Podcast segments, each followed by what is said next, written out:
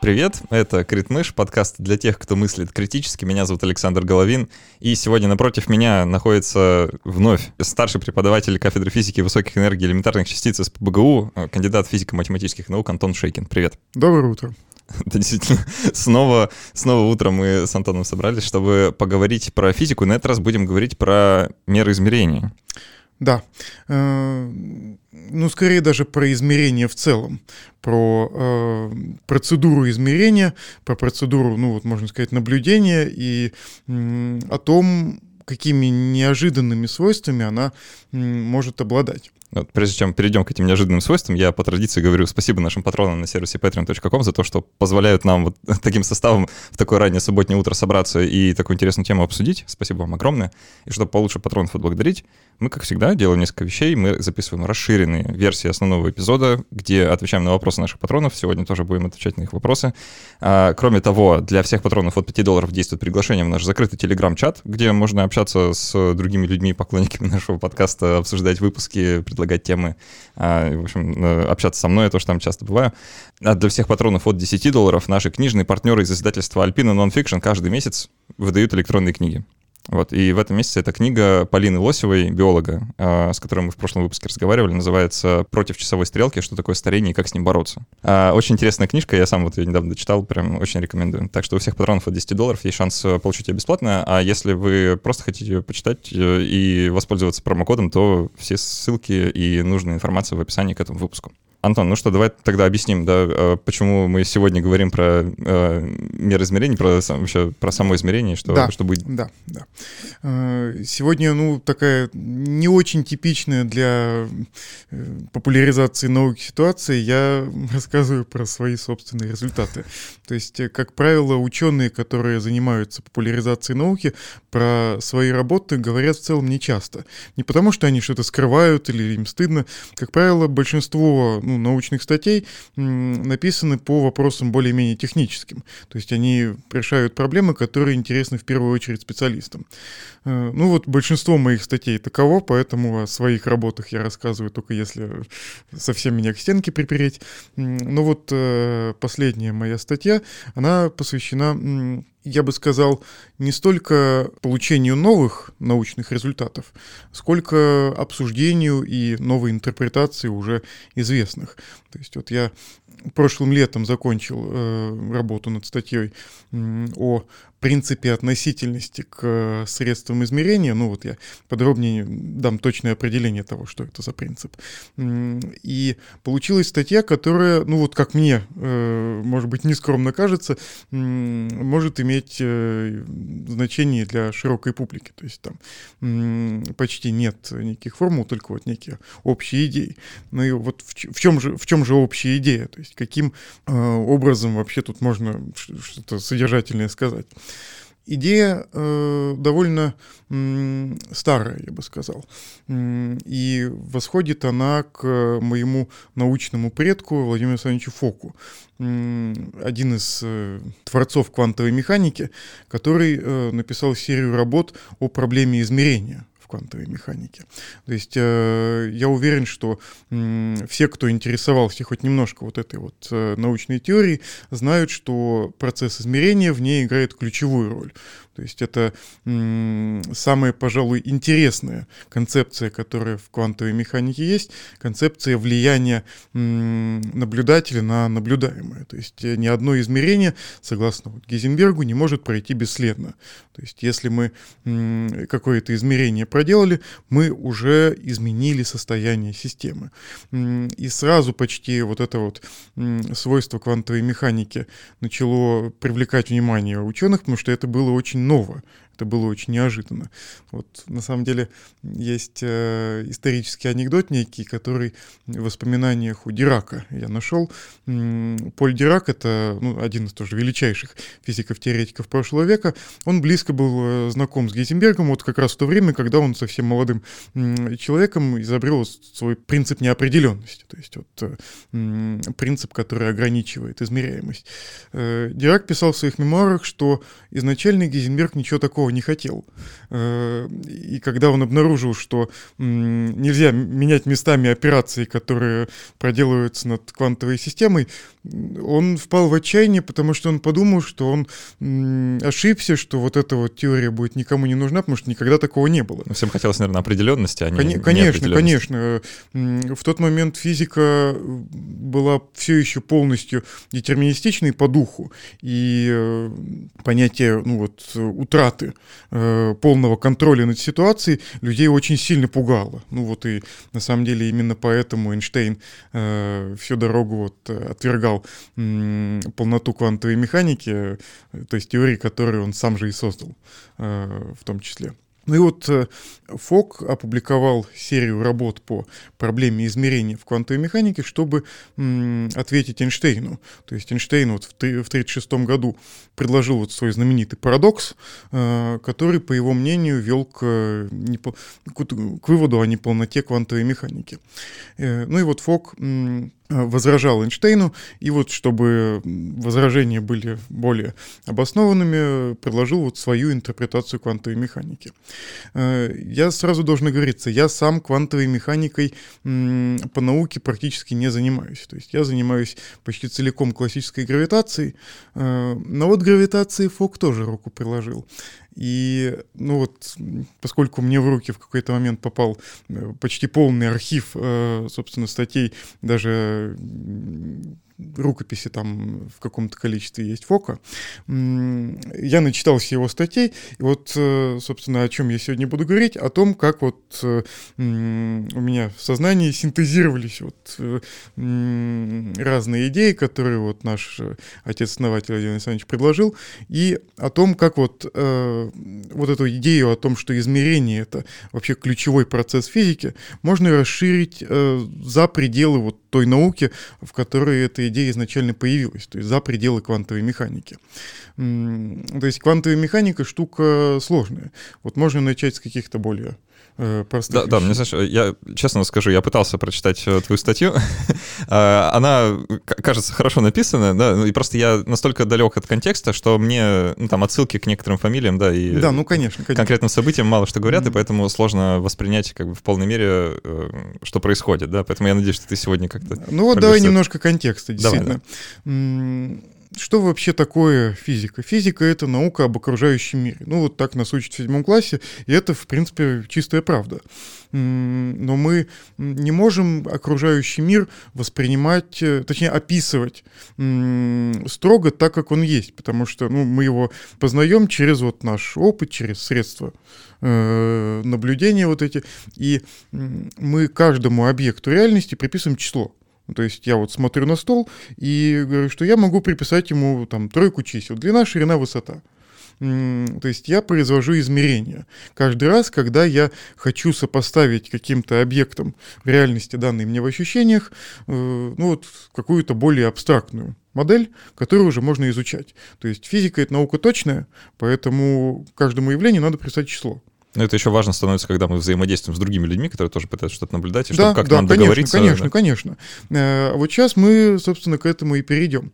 Э, числа это можно сопоставлять по-разному. Вот я смотрю на Эверест какой-нибудь и говорю, что я сопоставлю ему число 8848. А кто-нибудь другой, например, англичанин какой-нибудь, э, посмотрит на тот же самый Эверест и сопоставит ему число там 27 тысяч. Кто из нас прав? Да оба вроде как ну, правы. Вопрос бессмысленный, в принципе. Да, да, да. да. Э, почему такое возможно? Потому что существует много способов э, сопоставлять разным явлениям и объектам природы числа. И ну вот тот произвол, который э, имеется здесь, это произвол, с которым каждый из нас сталкивался в том же самом седьмом классе, когда вот учительница физики просила в ответе всегда писать единицы измерения. То есть невозможно описывать природу так, чтобы тебя поняли другие, без указания того, а как ты ее, собственно, измеряешь, как ты сопоставляешь э, чему-то видимому, зримому, э, что-то мыслимое, то есть число. Мне, знаешь, вот просто в разговорах про измерения мне всегда вспоминается этот мультик про 38 попугаев. Да, да? Очень, познав... очень показательный мультик, потому что, ну там э, в очень такой игровой форме Скрытая проблема действительно вот это, да. важная идея изложена. Э, ну и вот э, понятное дело, что люди давным-давно уже решили эту проблему. Есть вот э, международная система единиц, которая стандартизовала единицы измерения всех величин. То есть там есть стандарты единиц длины, массы, времени, ну и еще там разных величин, которые там к молекулярной физике относятся, к физике электричества и прочее. Ну вот, э, если чуть внимательнее присмотреться к этой самой системе единиц, то оказывается, что она сама по себе претерпевает довольно интересные изменения. Об этом э, не то чтобы на каждом углу говорят, но вот несколько лет назад, э, в принципе, в новостях можно было видеть э, какие-то заголовки типа «физики изменили килограмм». Да, да, вот про вот, килограмм да, да, было да. где-то в 2017-м что-то гремело такое. По-моему, в 2018 да, 18 И на самом деле вот это такой процесс, который запустился довольно давно. И многие из наших слушателей, слушателей, я уверен, знают, что метр теперь это не э, какая-то строго определенная величина, а строго определенной величиной вместо метра является скорость света.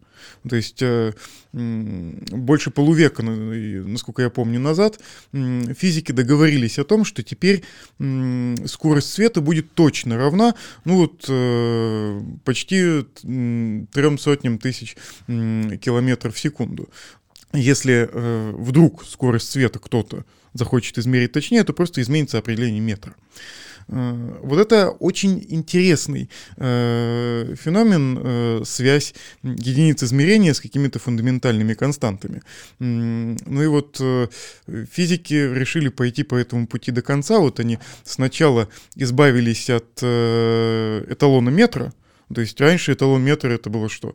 Это была железная, ну не железная, металлическая палка заданной длины. Но за те годы, которые прошли с тех времен, когда их отлили, эти эталоны, которые там в различных палатах меры весов лежат, они там изогнулись, там скукожились, там или наоборот. Все это вопрос о том, почему вообще нужно переходить к каким-то да, другим да, да, конечно. основам. Да. Потому что, ну вот объекты бренной реальности, они... Подвержены энтропии. Вечны, да. А, ну а вот Э, что написано пером, то не вырубишь топором. Если мы определили, что свет за одну секунду проходит вот столько метров, то ну, куда же больше. Вот. Э, и с килограммом произошло то же самое. Раньше килограмм определялся как масса эталона килограмма, а теперь килограмм зафиксирован с помощью вот э, очень сложных весов, которые в своей основе имеют вот некие квантовые процессы, поэтому м, определение килограмма связано с определением вот квантовой постоянной и постоянной планка. То есть э, мы говорим, что вот квантовая постоянная, вот это вот h, имеет точно определенное значение, и поэтому килограмм э, определяется как вот некая величина, неразрывно связанная с ней. То есть э, из главных величин, э, которые в физике э, есть э, в любой, ну то есть механике, длина массы и время, остается только время. То есть время все еще определяется из атомной физики, это вот какое-то число неких переходов э, в атоме цезия, если я правильно помню. Ну и вот, э, собственно, я когда узнал о том, что переопределили еще и килограмм, у меня шестеренки в голове начали крутиться, и вот э, те мысли, которые у меня в голове бродили последние лет так 10, о том, что, может быть, стоит пристальнее посмотреть на фундаментальные константы и, ну, вот так попытаться понять, а что же они собой представляют. Вот эти мысли начали эм, получать какое-то эм, оформление уже. А вот прежде чем перейдем э, э, конкретно к твоим э, размышлениям, просто хочется зафиксировать, да, вот была такая очень централизованная, немножко странная, но система, да, когда у нас в палате мира весов где-нибудь там, не знаю, где в Париже, лежит килограмм, mm-hmm. и все национальные государства, кто хочет этот килограмм, значит, как-то у себя иметь, они приезжают туда, сверяются своим, увозят, потом, значит, распределяют дальше, и вот, значит, у нас как-то мы имеем какой-то стандарт но при этом становится понятно со временем, что все равно есть некоторый э, люфт. И... Что они деградируют. Да, они как-то да. меняются, да. что-то налипло, что-то отлипло, да. и вот э, получается, что уже ваш килограмм совсем не тот килограмм, что по соседству используется. И это проблема. И хочется как-то перейти к каким-то более фундаментальным основам, э, про которые таких вопросов не возникает, и которые не меняются, и которые можно померить, не, не, при этом не ездив в, куда-нибудь в, в Люксембург Париж. или куда-нибудь в Париж, да, а, куда-то туда, где, значит, это все хранится. А, и, по-моему, возникает какая-то странная ситуация вот в случае там метра, например, да, то есть получается, что метр — это э, расстояние, которое свет проходит за там сколько-то? За секунду. За секунду. Ну, ну за какую-то долю секунды. А, за какую-то, долю, долю за какую-то долю секунды, да. да. А, а а скорость света, получается, равна вот именно тому расстоянию, которое свет проходит за... То есть, ну, как, как будто э, определение замыкается само на себя. Нет-нет, э, потому что э, у нас секунда определяется как вот какое-то число переходов в атоме цезия. Скорость света — это некое точное число, то есть два из трех у нас есть, и значит третий мы точно определим. То есть, кроме э, фиксации скорости света, есть еще фиксация секунды, мы от нее никуда не, отошли. И вот мы э, можем, если у нас есть две вот э, любые величины, которые связаны формулой там типа S равно V на T, там, да, как из седьмого класса, путь это скорость умножить на время, восстановить третью. Хорошо, зафиксировали.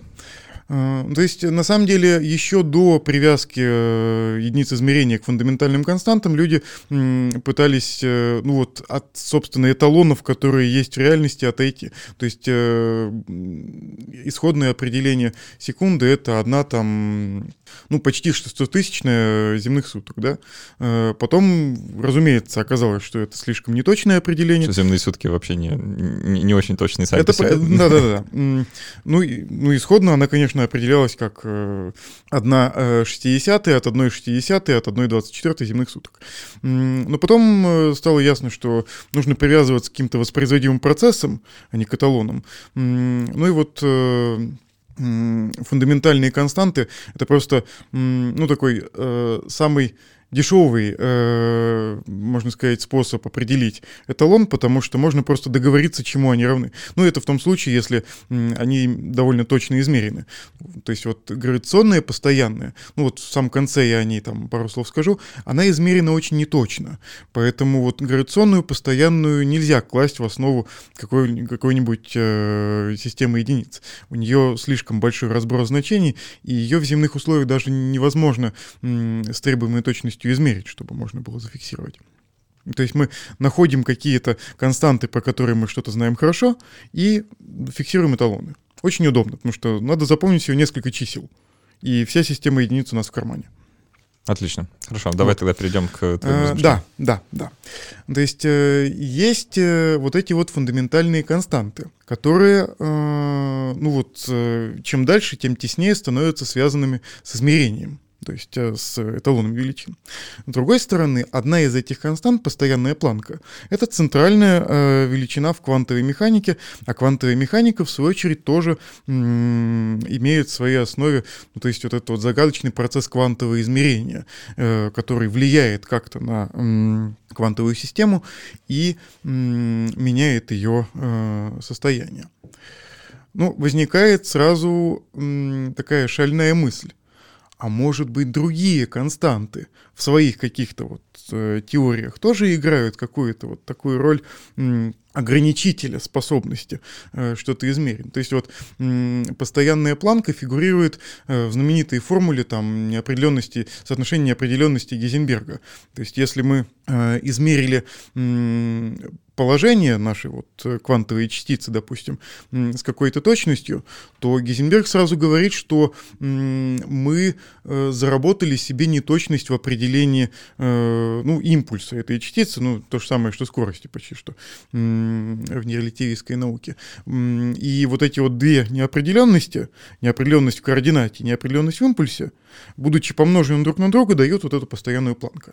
Это очень маленькая величина, если ее вот в обычных единицах э, измерять, то это что-то вроде 6 на 10 минус 34 джоули умножить на секунду.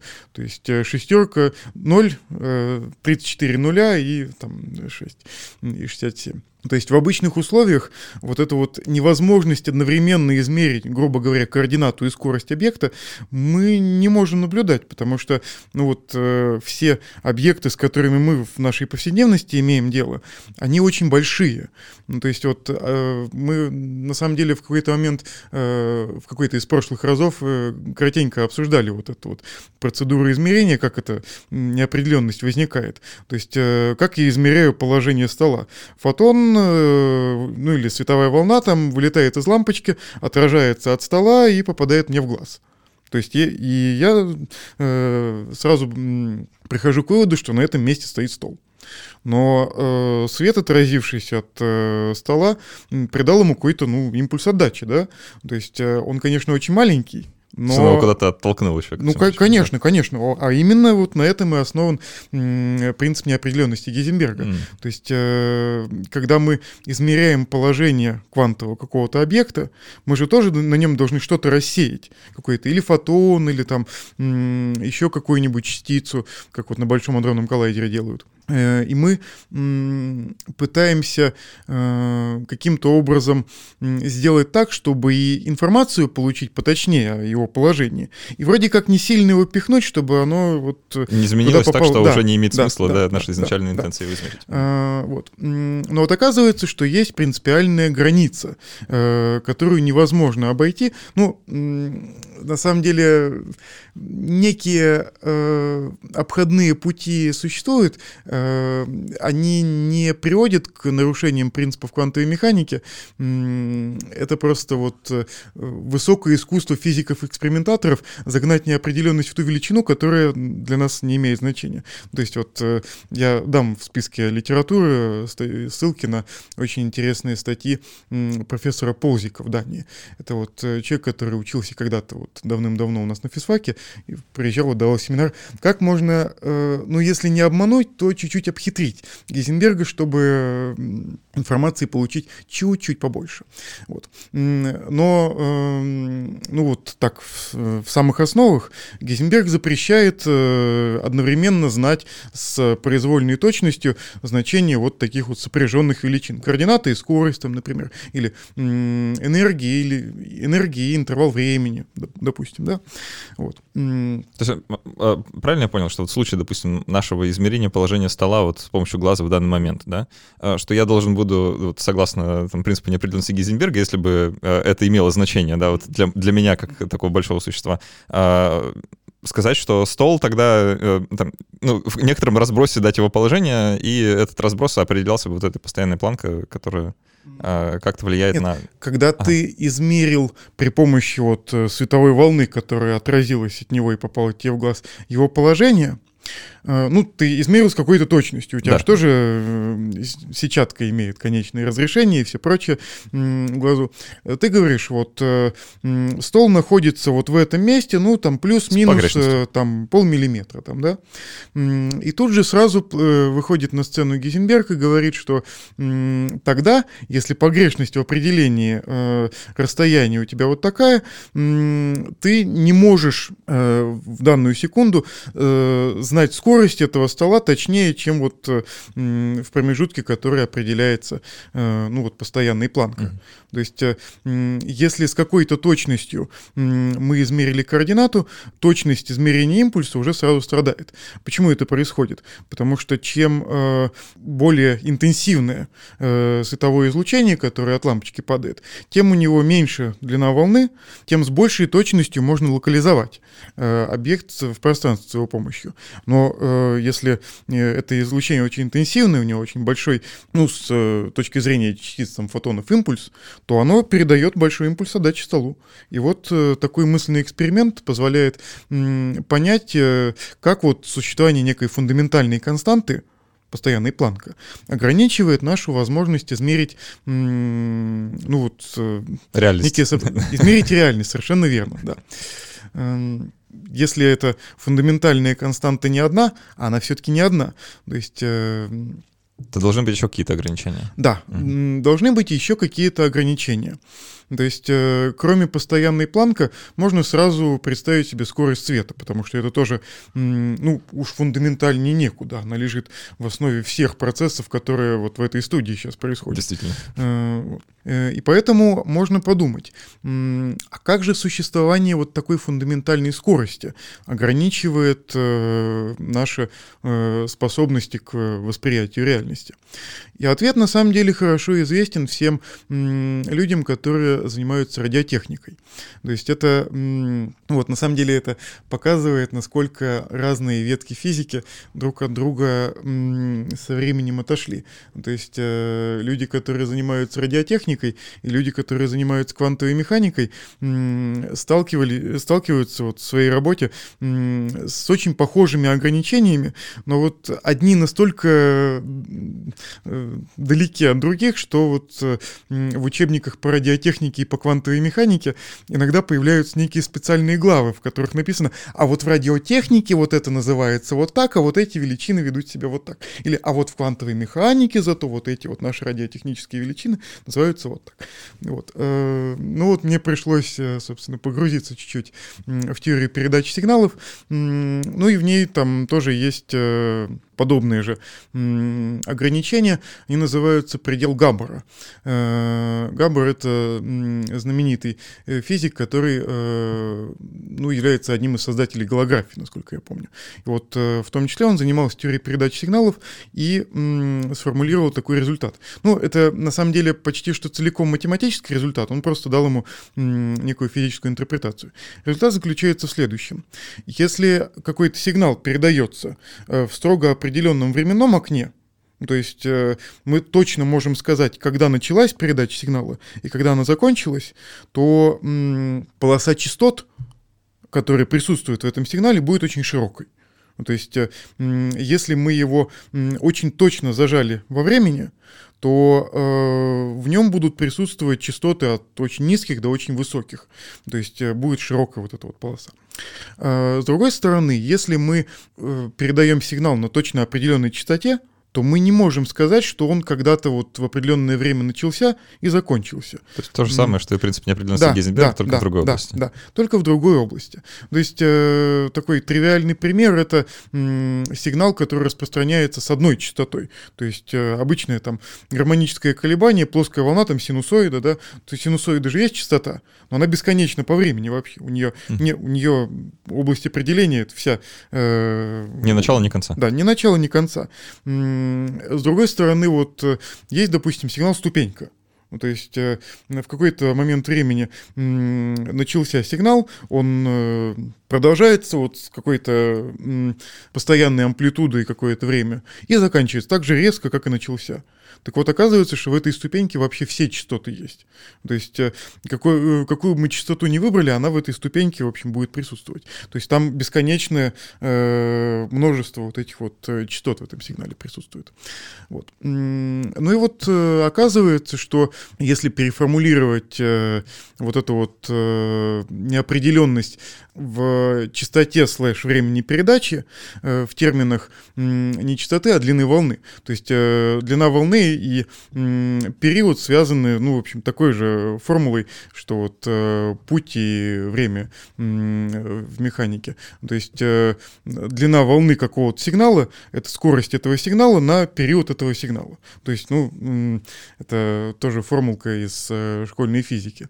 Но если вот этот сигнал, например, распространяется скоростью света, то вот эта вот э, длина волны определяет, э, определяет неопределенность, э, с которой мы можем э, измерить вот э, продолжительность во времени этого сигнала.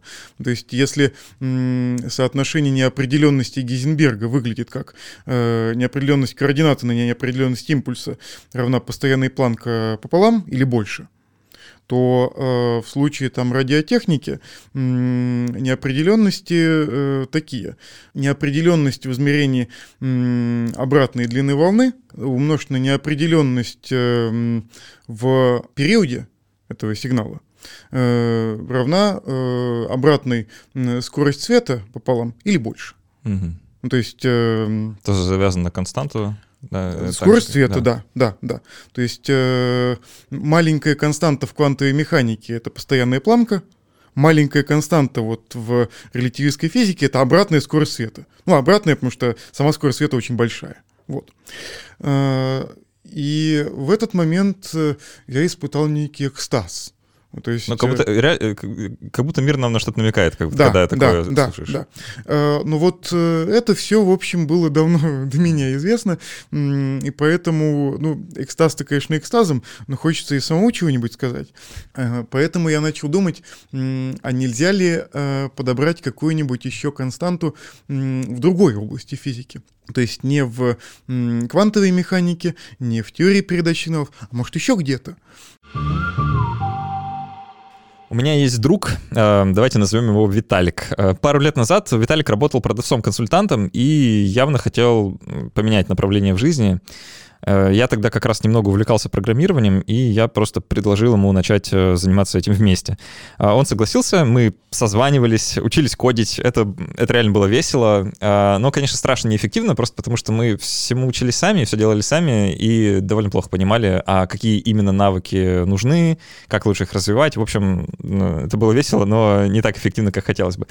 В итоге я полностью переключился на подкасты и программирование забросил, а Виталик продолжил заниматься сам, и спустя, наверное, год самостоятельного обучения он начал ходить по собеседованиям и в итоге получил свою первую работу в IT-сфере, где сейчас успешно и работает. Говорит, что это было одно из лучших решений в его жизни, и единственное, о чем он жалеет, это что не занялся этим раньше, а вот несколько лет просто, просто работал консультантом и ждал. Если вы, как Виталик, когда-то подумывали или подумываете сейчас о смене деятельности, то вот что вам просто необходимо знать. Прямо сейчас в России не хватает э, ну, доброй сотни тысяч разработчиков, э, согласно исследованию консалтинговых компаний. Учиться самому, конечно, можно, и Виталик тому наглядный пример, э, но в мире есть популярный формат такого интенсивного обучения под названием Bootcamp. В котором в среднем за три месяца можно освоить необходимый минимум навыков для трудоустройства, ну, например, младшим специалистам по веб-разработке. И в России такие программы тоже есть. Например, в Санкт-Петербурге в 2020 году открылся аналог американской программы под названием Saint Code Bootcamp. И как раз сейчас ребята ведут новый набор, э, при этом как на офлайн, так и на онлайн обучение. Давайте я немного нарисую картину, как вообще такая учеба выглядит. Это интенсивное обучение, э, так сказать, с полным погружением в тему э, на протяжении нескольких месяцев. Вы в составе небольшой группы таких же увлеченных, как вы, людей, набираетесь нужных навыков, нужных знаний, э, поддерживаете, помогаете друг другу. Э, примерно как было у меня с Виталиком, только чуть более организованно, с наставниками, с инструкторами, которые помогут направить вашу творческую энергию в нужное полезное русло. То есть вы не одинокий воин, который, знаете, сам до всего должен дойти, всему научиться, а потом идти как-то одному работать. А вы учитесь работать в команде, реализуете проекты, обмениваетесь идеями и формируете портфолио. А по окончанию, конечно, э, можете смело искать себе вакансию, зная, что вы обладаете всеми нужными навыками и можете не страдать от синдрома самозванца. Э, мне лично кажется, что офлайн это работает сильнее, просто потому что так проще заряжаться энергией окружающих. Но и онлайн-формат тоже, конечно, имеет свои очевидные преимущества. В общем, если вы хотите что-то изменить в своей жизни прямо сейчас, то это отличный шанс. Не придется потом жалеть его впустую потраченного времени. Узнать все подробности, ознакомиться с программой и ценами обучения в Saint Code Bootcamp можно по ссылке в описании. Успехов! Ну и вот э, еще одним историческим примером является ну, молекулярная физика. То есть э, физика тепловых э, процессов, физика там, систем с многими э, частицами. То есть э, Нильс Бор, э, один из величайших физиков э, прошлого века, вот Ландау, насколько я помню, Эйнштейна и Бора э, ставил на первое место, там себя на второе, всех остальных там куда-то в хвост. Вот. А, так вот, э, Нильс Бор э, предположил, что существует такой же дуализм, скажем так, в молекулярной физике. То есть э, есть две величины, которыми можно характеризовать вот сосуд с газом, да? Это энергия частиц газа и температура этого газа.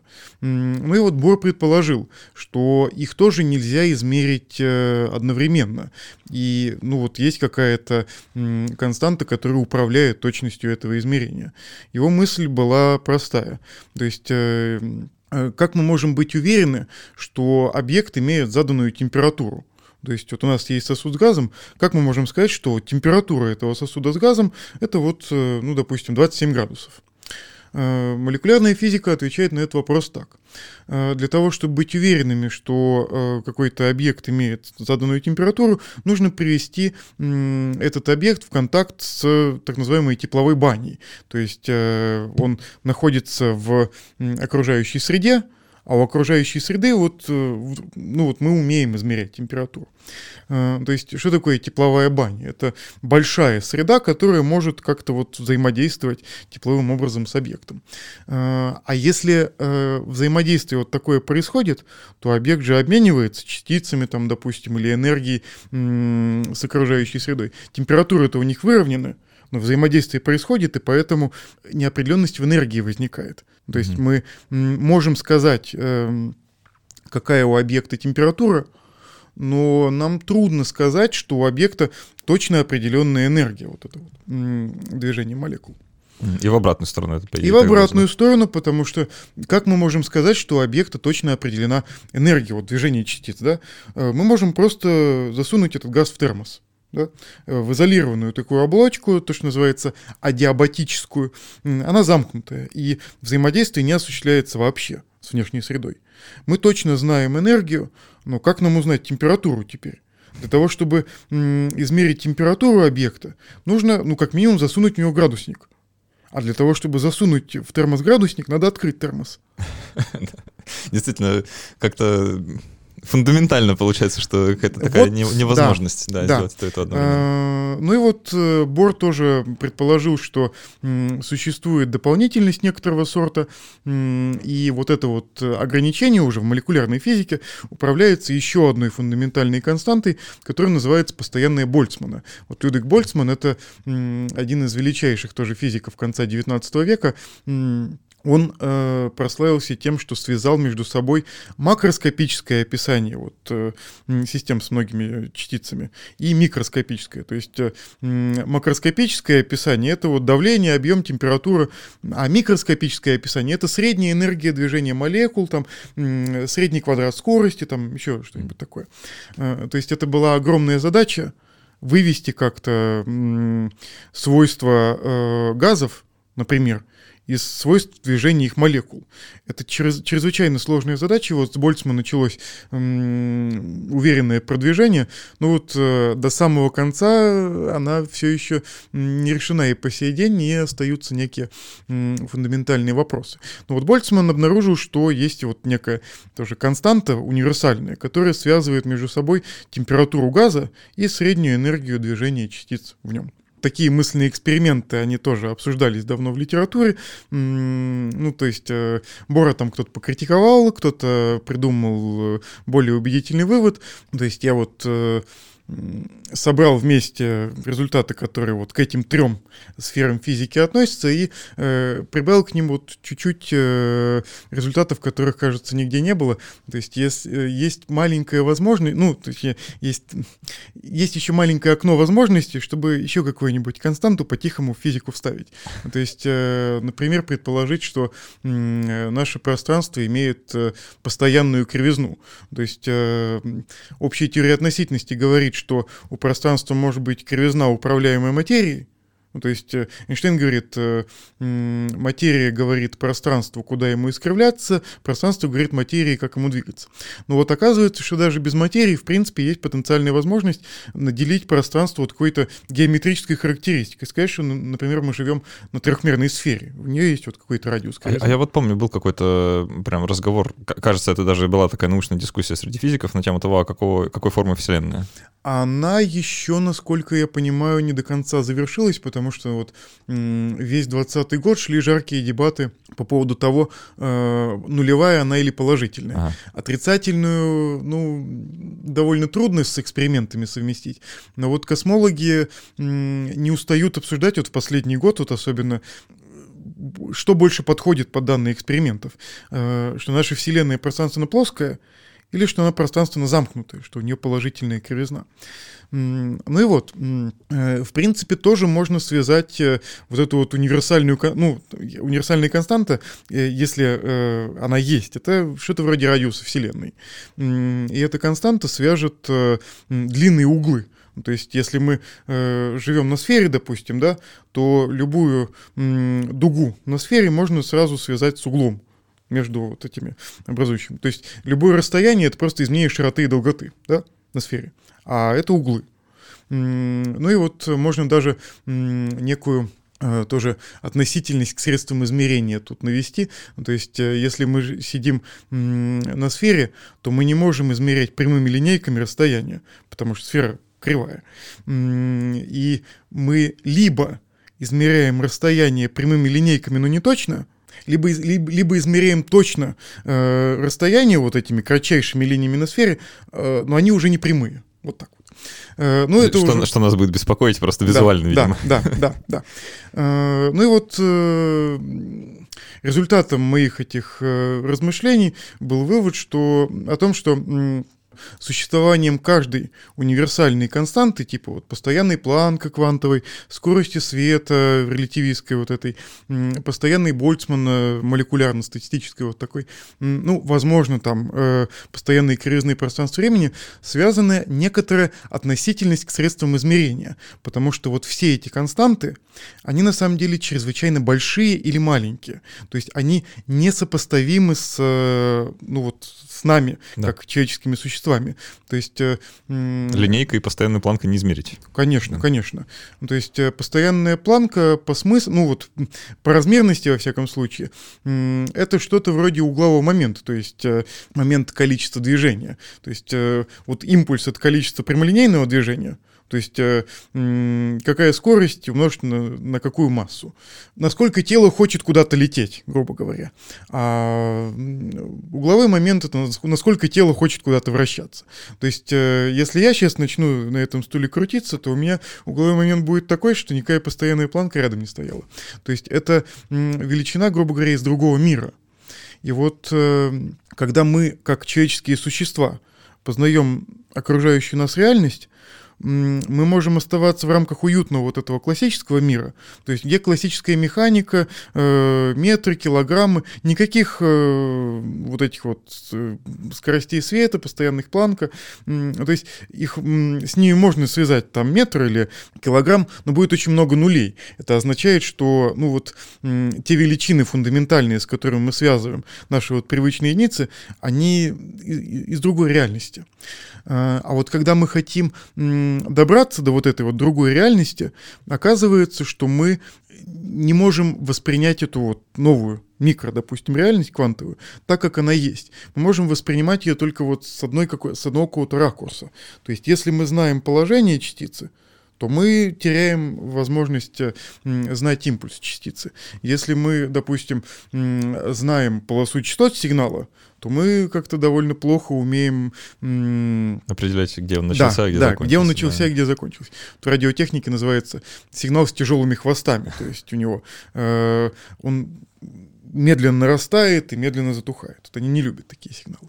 Вот. Я, я, знаешь, я впервые в жизни столкнулся вот с этой вот всей проблемой. Э, когда-то, когда читал вот про этот знаменитый эксперимент, э, когда электрон посылают через две щели, и да, он да, там да. как-то очень, очень интересно себя ведет. Да? Э, при отсутствии там датчиков и детекторов может, проходит, проходит сразу через две щели, и это прям вводит в, в некоторые ступоры. Э, ну вот, как говорится, так сказать можно, но важно это, это правильно сейчас, понимать. Да, да, я, да. я сейчас так на любительском уровне пересказываю. Да. А, собственно, с чем, когда столкнулся, да, вот с этим вот эффектом наблюдения, да, э, когда мы ставим датчик там в одну щели и фиксируем электрон, то вот он, значит, быстренько перестает вести себя в этом эксперименте как волна и начинает вести себя как частица, и там э, меняются, э, ну, меняется результат. И э, меня тогда впечатлило, просто потому что я еще мало как про это знал, да, и э, встречались такие интерпретации, что вот это эффект наблюдателя на наблюдаемую реальности, значит, э, э, правда в глазах смотрящего, что называется. А, ну, а теперь, ну, теперь понятно, да, что вот э, если нормально это интерпретировать, то получается, ну, мы просто повоздействовали на систему, да, то мы э, как-то на нее повлияли, и, в принципе, не, не удивительно, что она изменила свойства. То есть это, да. это, это наблюдение, оно влияет на то, на что мы наблюдаем. Я бы сказал даже по-другому. Эм, наблюдение, э, точнее, выбор конкретного способа наблюдения определяет величины, о которых мы, в принципе, можем говорить. То есть э, вот Фок, э, писал об этом так. Если мы пропускаем, например, э, ну вот пучок этих электронов через кристалл, ну, то есть кристалл что такое? Это атомы, натыканные на определенном расстоянии друг от друга. Э, тогда мы создаем такие условия, при которых мы можем хорошо определять одни характеристики э, частицы, не можем м, определять другие. Ну, то есть вот м, столкнулся, допустим, этот электрон с э, атом, с, с, ну, с решеткой вот этой вот кристаллической, м, он получил какой-то импульс отдачи, какой непонятно, никто не может этого знать. М, но зато мы можем видеть четкую дифракционную картину, то есть мы можем видеть, куда этот электрон влепился там, да. Э, то есть если мы вот эту вот чувство чуждую нам реальность хотим описать в, привычном, в привычных нам терминах, э, то у нас э, есть несколько ракурсов. То есть мы не можем воспринимать вот электрон э, так, как он есть. Мы можем воспринимать только какие-то его аспекты. И сам выбор вот прибора, которым мы на него смотрим, определяет, э, как мы э, будем описывать эту систему. Вот я простенькую аналогию приведу, она мне очень нравится, хотя она тупая, если честно, довольно. Белевая веревка. То есть вот бельевая веревка это э, классический пример системы, по которой могут волны бежать, да? Э, если я возьмусь за один конец бельевой веревки и начну его мотылять из стороны в сторону, то я увижу, что по веревке пойдет волна. И поскольку веревка это объект моей классической реальности, я вот эту вот э, волну, бегущую по ней, восприму, как она есть мне не нужно будет с каких-то вот ракурсов ее разглядывать. Я просто ее вижу, вот она волна. А с электромагнитной волной я уже, так сказать, не могу, потому что у нее огромная скорость распространения. Я не могу, в принципе, воспринимать электромагнитную волну вот как некий волновой процесс. Скорость моего восприятия совершенно несопоставима со скоростью света. И поэтому я могу только вот какие-то аспекты вот этого волнового процесса описывать. Либо частоту, либо период, там, допустим, ну или длину, э, длину, волны, длину волны и период. Да? Э, точно так же с квантовой механикой. Я не могу увидеть электрон так, как он есть, потому что это объект совершенно со мной несопоставимый. И для того, чтобы его увидеть, воспринять как-то, я должен выбрать прибор – и, возможно, несколько вариантов. То есть, либо прибор, который позволяет говорить о его объекте, о его положении, э, либо прибор, который позволяет говорить о его движении. То есть э, Фок называл вот этот вот принцип Гейзенберга не принципом неопределенности, а принципом ограниченной применимости классических моделей. То есть mm-hmm. в, в, класси, в классической физике у нас все измеримо одновременно потому что там все нам доступно, там все родное. Как это, э, речка, небо голубое, это все мое родное. Ну, хотя вот голубизна неба, она тоже очень, как это, э, на глубоком уровне связана с квантовой механикой. Об этом мало кто задумывается, если честно. Вот. Э, ну и вот так это, подводя итог рассуждению о, константам, о константах, я бы хотел сказать, что ну, вот я пришел к выводу, что вот эти вот странные большие или маленькие числа, это ну, вот, некие ворота в другие реальности. То есть э, на э, молекулярном уровне, там, например, да, на уровне вот статической физики, там же тоже другая реальность. Вот э, во мне, э, ну, там, 10 в 27 степени частиц. Это настолько много, что я себя уже как состоящего из частиц не воспринимаю. То есть я не могу э, воспринимать систему из сотни частиц так, как она есть потому что я сам э, принадлежу вот к другой реальности. И поэтому вот э, если я хочу рассматривать там явление молекулярной физики, то мне нужны тоже вот некие ворота туда. И вот этими воротами служат э, постоянные Больцманы. 1,38 на 10 в минус 23 степени джоулей делить на Кельвин. В общем, это, мне кажется, ответ на вопрос для всех тех, кто со школы мучился э, электрон, там, частица или волна, да? В общем, ну, нет никакого или, да? А... Да, потому что сказать электрон это или частица, или волна, или сказать электрон это и частица, и волна, это все равно, что сказать, например, цилиндр это или прямоугольник, если э, в профиль, или круг, если там сверху. Да. Но это же неправда. Цилиндр, он не прямоугольник и не круг. Он, Он, даже, он, он даже не и прямоугольник, и круг. Это некий м, объект трехмерной реальности, который мы можем разглядывать с некоторых ракурсов. И с одного ракурса он нам кажется прямоугольным, с другого ракурса он кажется круглым, а что он есть на самом деле, это вот э, вопрос. Что ж, э, будем переходить к послекасту. У нас в гостях был Антон Шейкин, э, физик из э, Санкт-Петербургского государственного университета. Антон, спасибо большое за этот разговор. Безумно приятно обсудить про твою работу поговорить для разнообразия. Да, это было очень, очень любопытно, действительно. Всякий раз, когда с тобой разговариваю, знаешь, пос- после этого нужно много-много думать. Поэтому благодарю тебя еще раз. Спасибо нашим патронам за то, что помогаете делать этот подкаст. С ними мы еще продолжим, ответим на их вопросы. Если вы что-то поняли, пожалуйста, напишите отзыв к этому подкасту, напишите... эм, Вот сейчас обидно было. нет, нет, э, я уверен, что многие все поняли, просто будет интересно зафиксировать, да, действительно, эм, произошел ли какой-то фундаментальный сдвиг э, и изменилось ли отношение. В общем, напишите Или об- поворот. или поворот, да, э, угловой момент. В общем, напишите об этом в комментариях э, к этому эпизоду э, в iTunes или в Кастбоксе. Э, Ребятам из Кастбокса снова привет. Э, Или на почту подкаст собака если что- что-то остались какие-то вопросы, да, мы можем, можем даже как-нибудь на них ответим. Вот, а так все, спасибо, что были с нами. До встречи через неделю и пока.